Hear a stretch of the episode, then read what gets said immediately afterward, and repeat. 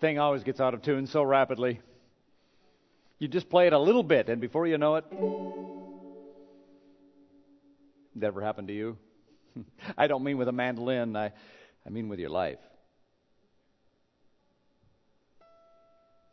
I should know something about music. Maybe you, you're aware. Uh, speaking of music, great singing, by the way, I just have to say. And you should take that as a compliment coming from me.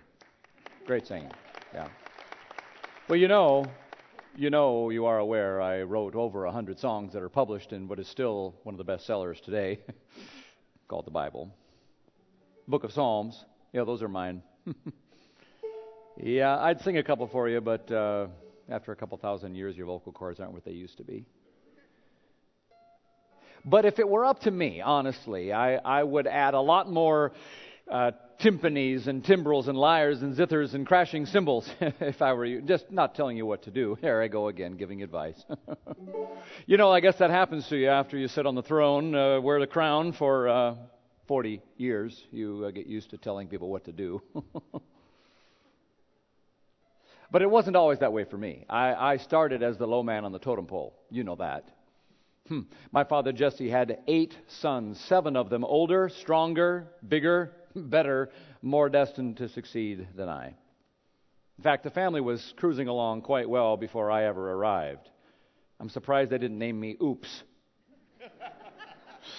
but they didn't. They, they, they, named me David, in my native Hebrew, Dawid, which means beloved. And I got to be honest, I didn't get much of that love from my older brothers, but I always knew from the time I was old enough to pick up a shepherd's crook that I was loved by God. And in fact, as a shepherd, right out on those hills, those Judean hills, right outside of Bethlehem, five miles or so from, from here in Jerusalem, I, uh, I felt God's love as I would watch those sheep and depend on God right over there in Bethlehem. You know Bethlehem. You, you think of Bethlehem as the, the city of Jesus. but before it was the city of Jesus, it was, of course, the city of David. You've heard it in a thousand Christmas passions. Some kids with a, you know, tinfoil wings stands up as an angel and says, Unto you is born this day in the what? City of David, a Savior who is Christ the Lord. But before it was the city of Jesus, it was the city of David. And it's not only where Jesus got his beginning, it's where my story begins too. My family lived there. I actually lived outside, on the outskirts, on the hills, where I watched sheep, chased cats around, the big cats. Bears, living off the land, learning how to fend for myself. And that's where I learned to be so close to God on those frightening nights. I had no choice but to depend upon the Lord. I would sing to him with my my instruments, what I what was feeling in my heart. He was my rock. He was my protector. He was my defender. He was my fortress. He one particularly dark night I sang, "You are my light and my salvation." All of those songs are recorded in in the Psalms. And you know, when God sent angelic messengers to those shepherds in the Christmas story, you call it. It wasn't the first time God sent messengers to that exact spot. Because that's what God did to me while I was watching my flocks by night on those same Bethlehem hills as a shepherd. You know, when God wants to get your attention and change your story, He sends you a messenger. Hmm? Hmm? Sometimes you get a messenger and it changes your story. I was about 16, 15 years old, like a lot of other teenagers, but, well, different because I think I worked harder. I was trying to save up to buy my own donkey. Dad said he would pay half the insurance, so. But other than that, I was uh, just like every other kid. And all of a sudden, this messenger arrives from home, all red in the face and breathless, and he says to me, They want you back at the house. You best hurry. Well, when you're out in the sticks and you get a message like that, it's usually not good news. So I did what I could to obediently scurry and penned the sheep away and I bolted for the house. I finished well in front of the messenger. I was in pretty good shape in those days. I don't think he appreciated that. But when I got there, nobody seemed too happy to see me, especially my brothers. They looked ticked, and my father disappointed, confused. It was only later that I learned what had happened. You might know the story yourself. You see, God had told Samuel, the prophet, you know him? Samuel, it's time for a change of kings. Saul is no longer the man. I want you to go to Bethlehem to the family of one Jesse. And there you will find the next king of Israel. So you can imagine my father. Oh, he was out of his mind the Holy One, the Anointed One, the King of all Israel would come from his line, one of his boys. Oh, he started barking out orders. Eliab, tuck in your shirt and comb your hair. He lined the boys up by age and thrust Eliab forward before the prophet Samuel. And that made sense because Eliab was everything I was not. He was, he was strong and tall. He stood above everyone in the family pictures.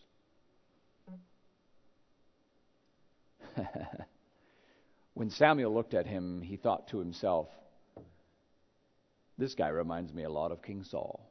He'll make a perfect king. But then there was this wonderfully awkward moment when, at the second everyone expected Samuel to embrace Eliab and kiss his neck and anoint his head with oil as the new king, God told Samuel he's not the one. Awkwardly, he steps aside, and Father Jesse pushes son number two forward, Abinadab. And that made sense because Abinadab was always the smartest. Everybody said he'd go far, valedictorian of his class. You should see his SAT scores. well, they pushed him forward. But God said, not him either. Hmm. And they went to son number three. Shammah. Oh, figures, ladies' man. Mr. GQ, we called him. Swag Shammah. Sitting there in his skinny jeans and Tom's shoes, sure. And it made sense because, well, the king should be well thought of. But God said no. And so it went through every one of the boys until my father Jesse was so disappointed. He thought, Are my sons not strong enough? Are they not smart enough? Are they not handsome enough? What is going to happen to God's story? What of the promise? And that's when the Samuel prophet told words to my father that all of us would do well to remember when he said that God doesn't look at people the same way we do external appearances and outward look. But God looks And he cares most about a heart that's in tune. From what I can see of things, you all still struggle with this understanding in these days. Hmm? Still confused about where real value lies for yourself and other people. Just judging by the extreme concern you seem to have about the perception of others the way you look and dress and the cars you drive and the homes you live in and the phones you carry. You, you seem so utterly confused and concerned, out of tune, if you will. Listen, it's not whether you're beautiful or ugly, tall or short, fat or skinny, what you learn or what you earn, old or young. Those things are not where it's at. Where it's at is what God looks at, and God looks at the heart. So, what about you? Hmm? Is your heart in tune?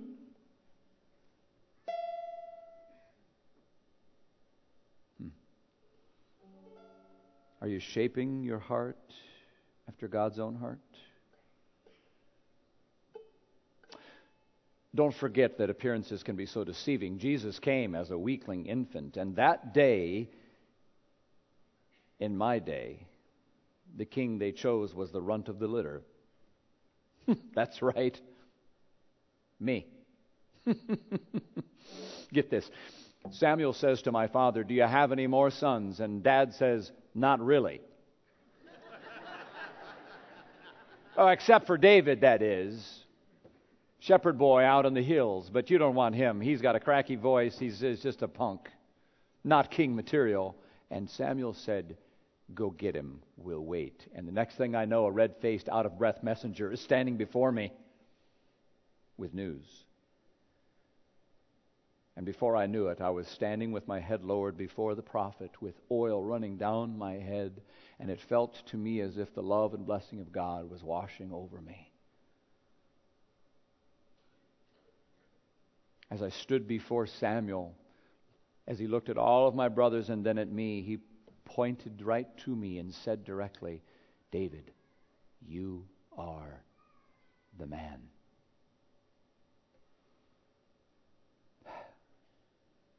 a blessing, God's favor. And that's when I more than ever wanted to be the man God was calling me to be. To be the man that many of you remember me for. A man, as the Bible says, after God's own heart. A man whose heart beat in tune with God and in the rhythm of God's heart. so, I was the anointed one. the chosen one of Israel. That meant that the story that God had begun through Abraham and Isaac and Jacob and Joseph and Moses and all the rest was now going to continue through me, through the house and lineage of David, of whose kingdom the Bible would come to say, there will be no end. He would bless me and my family so that we could in turn be a blessing to the whole world. And bless, He did. Bless, he did. I became clearly the greatest king in all of Israel by God's doing, not my own. A dynasty that lasted 400 years. And it was, in a way, simple to me. The, the same way I depended on God back in those fields to, to help me chase a coyote or to defeat Goliath the giant years later. It was the same dependence I had on God as I, I simply trusted Him and loved Him and let my heart sing in tune with His own. God gave me a very impressive resume, I'm sure you know. I'm sure you know. But in case you don't, I'll remind you. He allowed me to consolidate a fractured kingdom into one unified body. And we became, in my time, a superpower. All those fractured tribes finally brought into one. Wealth. We conquered many, many nations. Everywhere we went, God would bless and we would win in battle.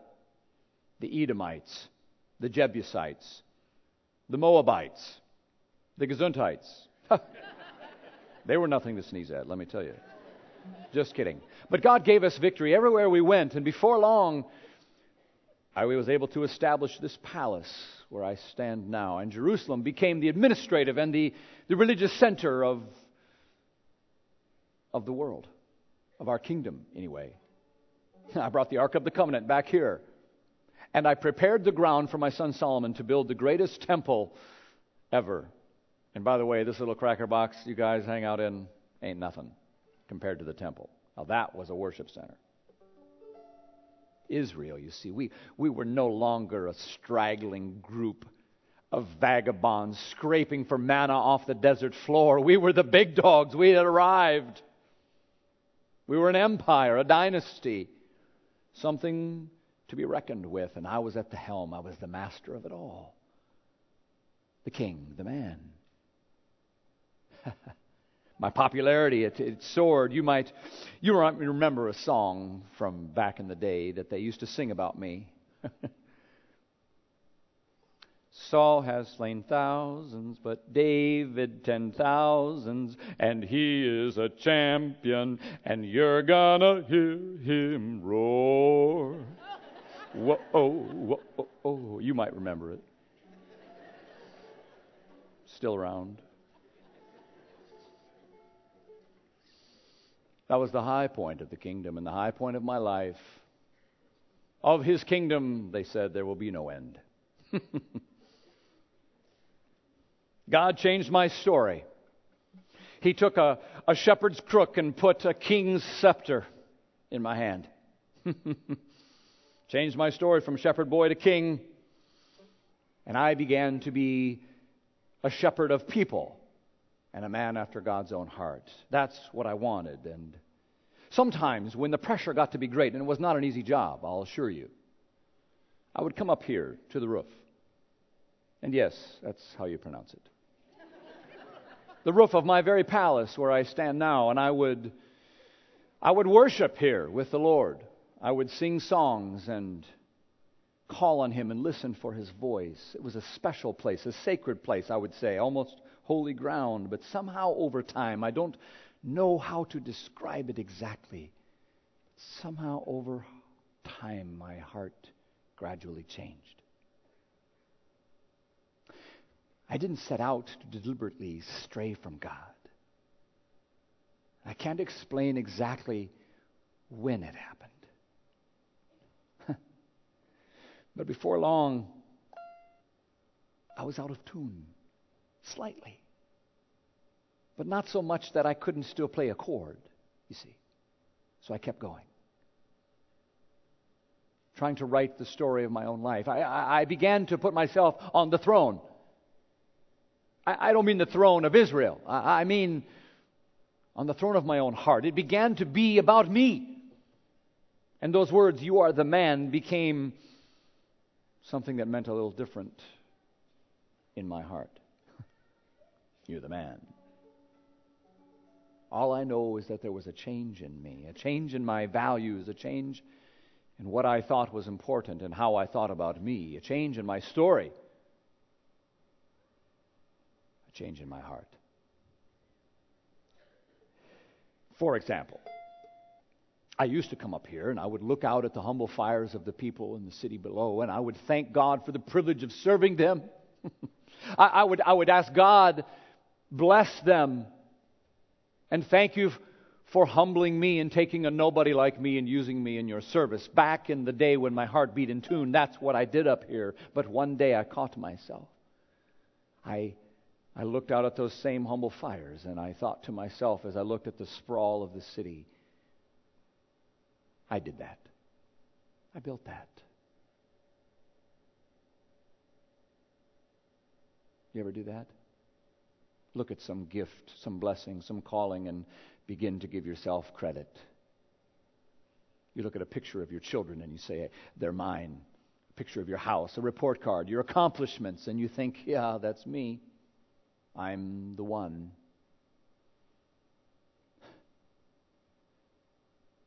Whenever it begins to be about us, we're in trouble. I was in trouble, and I didn't even know it. My ear could not hear that I was out of tune. I was too busy ascending to my throne. My heart, which beat after God's own heart, a heart that had been shaped by God's, strayed. And if it can happen to me, it can happen to you. It can happen to anyone. Jeremiah the prophet says, The heart is deceitful and wicked and that if you're not careful before you know it, it'll be out of tune. For me, it happened when I was on top of the world in every way and l- literally up here on the roof. When God brought me to my lowest point, He sent me a messenger, as God always does when He wants to get through to you and change your story. Another messenger this time Part of me doesn't want to tell you this because I, I would rather have you remember me as the great king of Israel, the giant slayer David, the kingdom consolidator David, the temple preparation king, rather than a king with abysmal failure.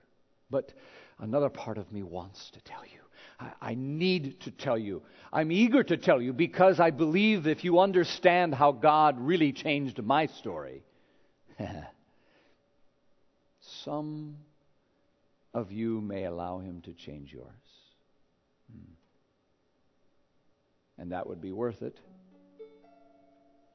Because some of you, maybe you, are living with a heart that you know is not quite fully in tune with God's heart as well. So I will tell you, for that reason, it was spring. It was spring. We were at war. I was about 50 years old. And in many ways, it was an ordinary day. I think that's how the tempter works. He, he gets at us in ordinary times when our guard is down, when we least suspect it. Hmm. And I could make a thousand excuses. Oh, I could. Oh, oh, I was exhausted. I'd been up all night looking at battle plans. I, I was under so much stress. Oh, it was terrible. I had a, a couple of generals with insurrection on my hands. I, the, the, the kingdom's coffers were being drained because of the war. I, I, I needed a break. I began to feel a little bit sorry for myself. I told myself I, I just needed some kind of escape. And my wife, I felt, was being a jerk at breakfast. Feeling a bit sorry for myself and looking for a way to relax, I strode up here to this very banister and I yawned and looked out at the city. And then all of a sudden, my senses became wide awake because of what I saw. It was a woman, stunningly beautiful woman, bathing on her roof. No way she could have known that someone else was peering in upon her. She thought she was alone. I did too, forgetting that God was with me. And so, I learned that if I leaned and peered just right, I could I could see her skin glistening in the morning light. Now, I, I, I, had seen many, many women prance and dance before me to try to win the affections of the king, I assure you. I had learned how to keep my head, but I am ashamed to tell you that day I did not divert my gaze. No, I, I continued to look, and my my accidental glance became a curious gaze and then an intense stare. And when I made that choice, it changed my life. It changed my story. It, it, changed my family and their future. It, it was a reflection that my heart had already changed. I forgot that I was not alone. I forgot that the same God who was with me on the hills of Bethlehem as a shepherd boy was with me in that moment. I forgot that what matters most is who you are when you think no one is looking. I forgot all of that because all I cared about was me and my kingdom.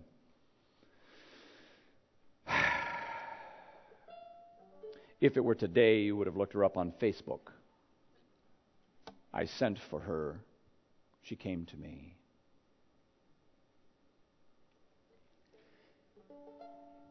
And when I closed the door to my bedroom chambers with her, I closed the door of my heart to God.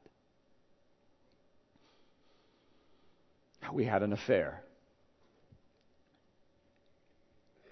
And then things got a little bit messy. Turns out she had a name, Bathsheba. She had a husband who knew, Uriah. Turns out he is one of my most loyal soldiers fighting in the very war that I'm directing from this very porch.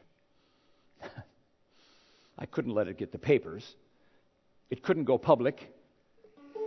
So I sent her home. I was deluded enough to think that I could whisk my hands and everything would be fine and it would all go away. And I could get on with writing my story the way I intended it to be written. so out of tune. That was until she showed up with words that rocked my world. I was David, the giant slayer, but her one sentence dropped me to my knees when she said, I'm pregnant. Well, I couldn't let this get out. No. The cost, I thought, would be too great, too great I decided to cover it up. you know, we always have a choice. When something when something begins to separate you from God, you always have a choice. You can try to cover it up, and that will lead you away from God. Or you can confess it, which of course will lead you right to God. I chose to cover it up. Not really thinking of it this way, I was running from God. I had to save myself, I said. Nobody must know. The cost. the cost that I was measuring seemed so great. My mind raced. I had to come up with some kind of a plan. So I decided to bring Uriah here and entertained him, pretended to be interested in the small talk he gave me about the war, and then sent him home and said, Have a nice evening with your family. Wink, wink. Sent him a basket of wine and cheese. But Uriah turned out to be a noble man after God's own heart himself. I learned the next day he had not gone home and slept with his wife.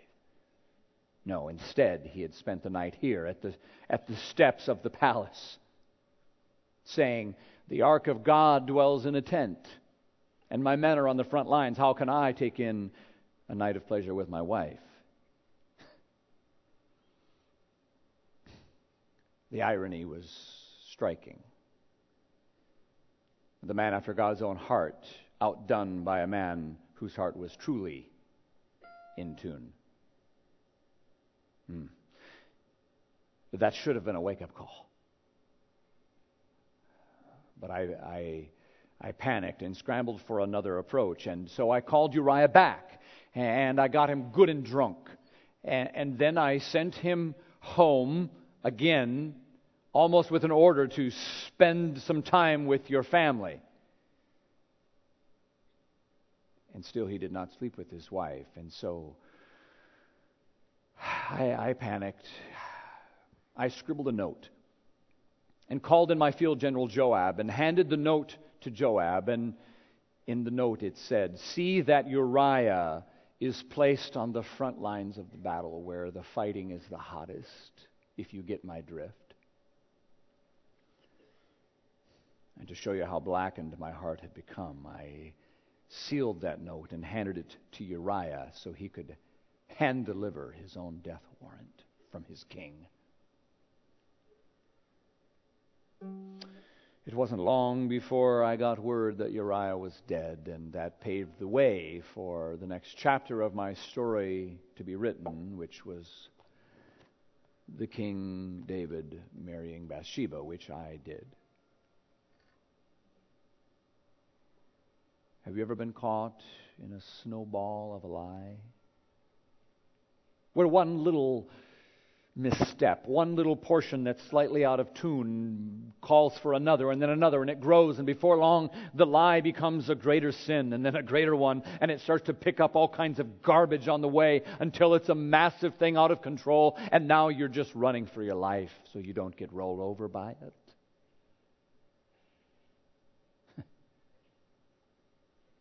it started. That massive snowball started with one tiny seed of pride. Pride. It was it was about me. That has nothing to do with being a king. it has everything to do with me thinking it was all about me. And so, for the next nine months, I lived a complete lie. I was the greatest hypocrite. In outside, I was smiling, still playing my songs, leading. But inside, I was a wreck. I was withering up. I, my, I, the joy of my salvation was gone. It felt as if God's Spirit had left me. I was wasting away. It was in those days I wrote some of the songs you have in your Bible, the laments that tell of the torture, the misery, the living hell I went through, how my body was wasting away, and I just longed for some kind of relief. it was in those days that God God sent another messenger. Nathan, the prophet. You know, not everybody likes prophets because they say what needs to be said rather than what everybody wants to hear. Mm. Sometimes, if God wants to change your story, He sends you a messenger. Nathan, I trusted. I gave him free reign of the palace. He's the only one who could come and go. One day he, he came marching in. David, I said, I'm on the throne, and he came in anyway. We had a good laugh about that one. But I gave Nathan access to me because he asked me good questions. David, do you think this decision will honor God? David, do you think your heart is truly in tune? David, what would the Lord have to say about this? Do you have someone like that in your life? Hmm? Someone who knows God, someone who loves you and knows the truth?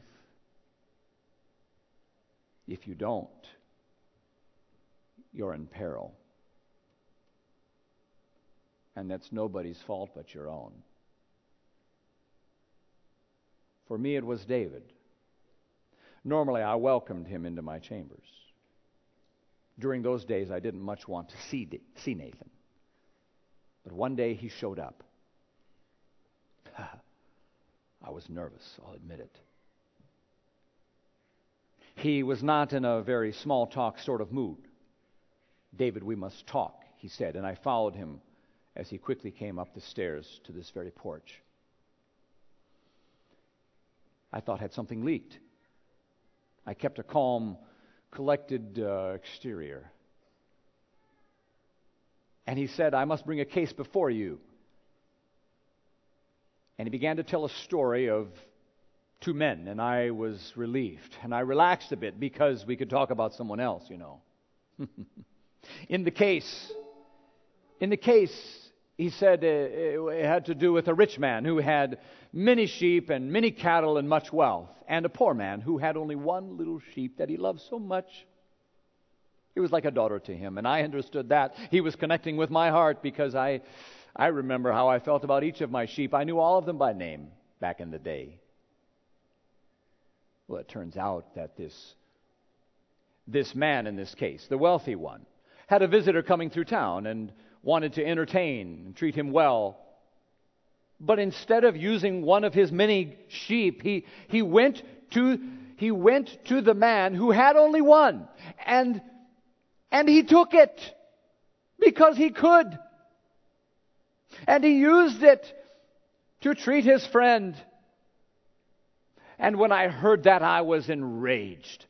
It had tapped into the, the deepest part of my righteous anger and my sense of injustice. And I said, I said to Nathan the prophet, that man must pay. I'd been asked many times, pardon or punish, pardon or punish. This one was a no-brainer. That man must be punished. He must pay. I said to, Na- I said to Nathan the prophet, where is that man's heart? Where is that man's heart?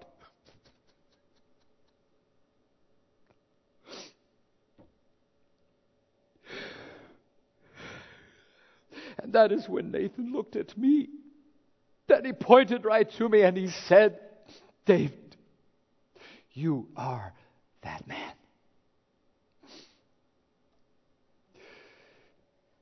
And it was up, it was over, it was out.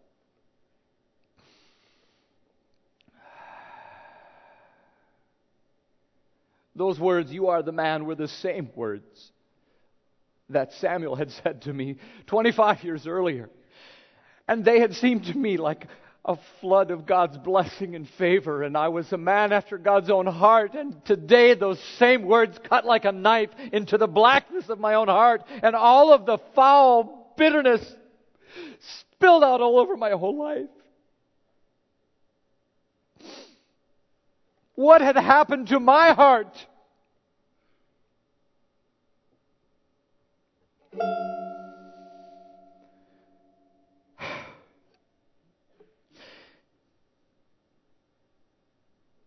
What happened next is the most important part of my story. My story is not ultimately about me being a great king. It's not about me killing a big dumb giant. My story is about the choice I made next. When I turned my heart and I let the tears of repentance soften my heart and turn toward the Lord. Uh, Psalms that I wrote in those days, like Psalm 51, should be your prayer too. I cried out, Have mercy on me, O God, according to your unfailing love. Blot out my transgressions if there's any way that you can do so, God, by your mercy and grace. I want to be a man after your own heart again. I know that you long for purity in the inward parts, I said. But my heart is now corrupted, tainted, soiled, hardened, and lost. Oh God, Creator God, Creator who created me, can you create in me a clean heart? Oh God, wash me and I will be whiter than snow, if only you will. And in my moment of great failure and pain, God graciously met me with his steadfast love and forgiveness. And he received my heart, my broken, shame filled heart. I wrote Psalm 103 to the most beautiful tune I could up here on this roof, saying how gracious the Lord is, slow to anger, compassionate and if we will hand it to Him instead of run from Him, He will, he will take our sin and put it as far away from us as the East is from the West. God changed my story not because He made a shepherd boy into a king, but because He made a failure into a forgiven man. Not because He took a shepherd's crook and put a scepter in it. God changed my story because He took my flaw, and he forgave it. Hmm. Oh, my friend, the same gracious God who, who resides on high wants to come near to you now and do the same for you. Because in many ways you're not so unlike me. Can you at least admit that? You're anointed and called by God like I am, and your heart, part of it at least, longs to be in tune with God. You partly long to be close to God. It's why you're here. But you're also like me. Because while you want everyone to think you're a king or queen, you inside are somewhat of a mess sometimes. Out of tune. A heart capable of great evil. Hmm. Friend,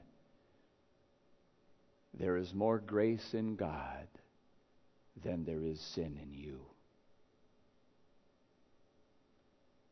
And the only thing that stands between you and God is your pride. When you make a mistake, when you sin, when you disappoint the Lord and yourself, your family, the world, you have a choice. You conceal it, and you will end up running from God, writing your own story and ruining your life. Or you can confess it, which of course will lead you to the Lord to tell Him what He already knows. The Lord looks at the heart.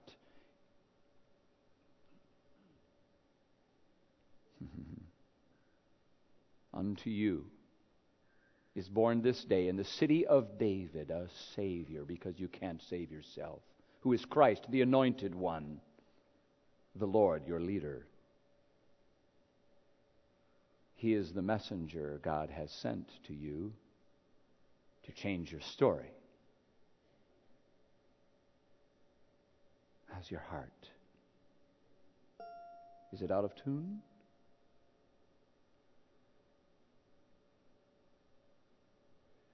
Give it to the Lord.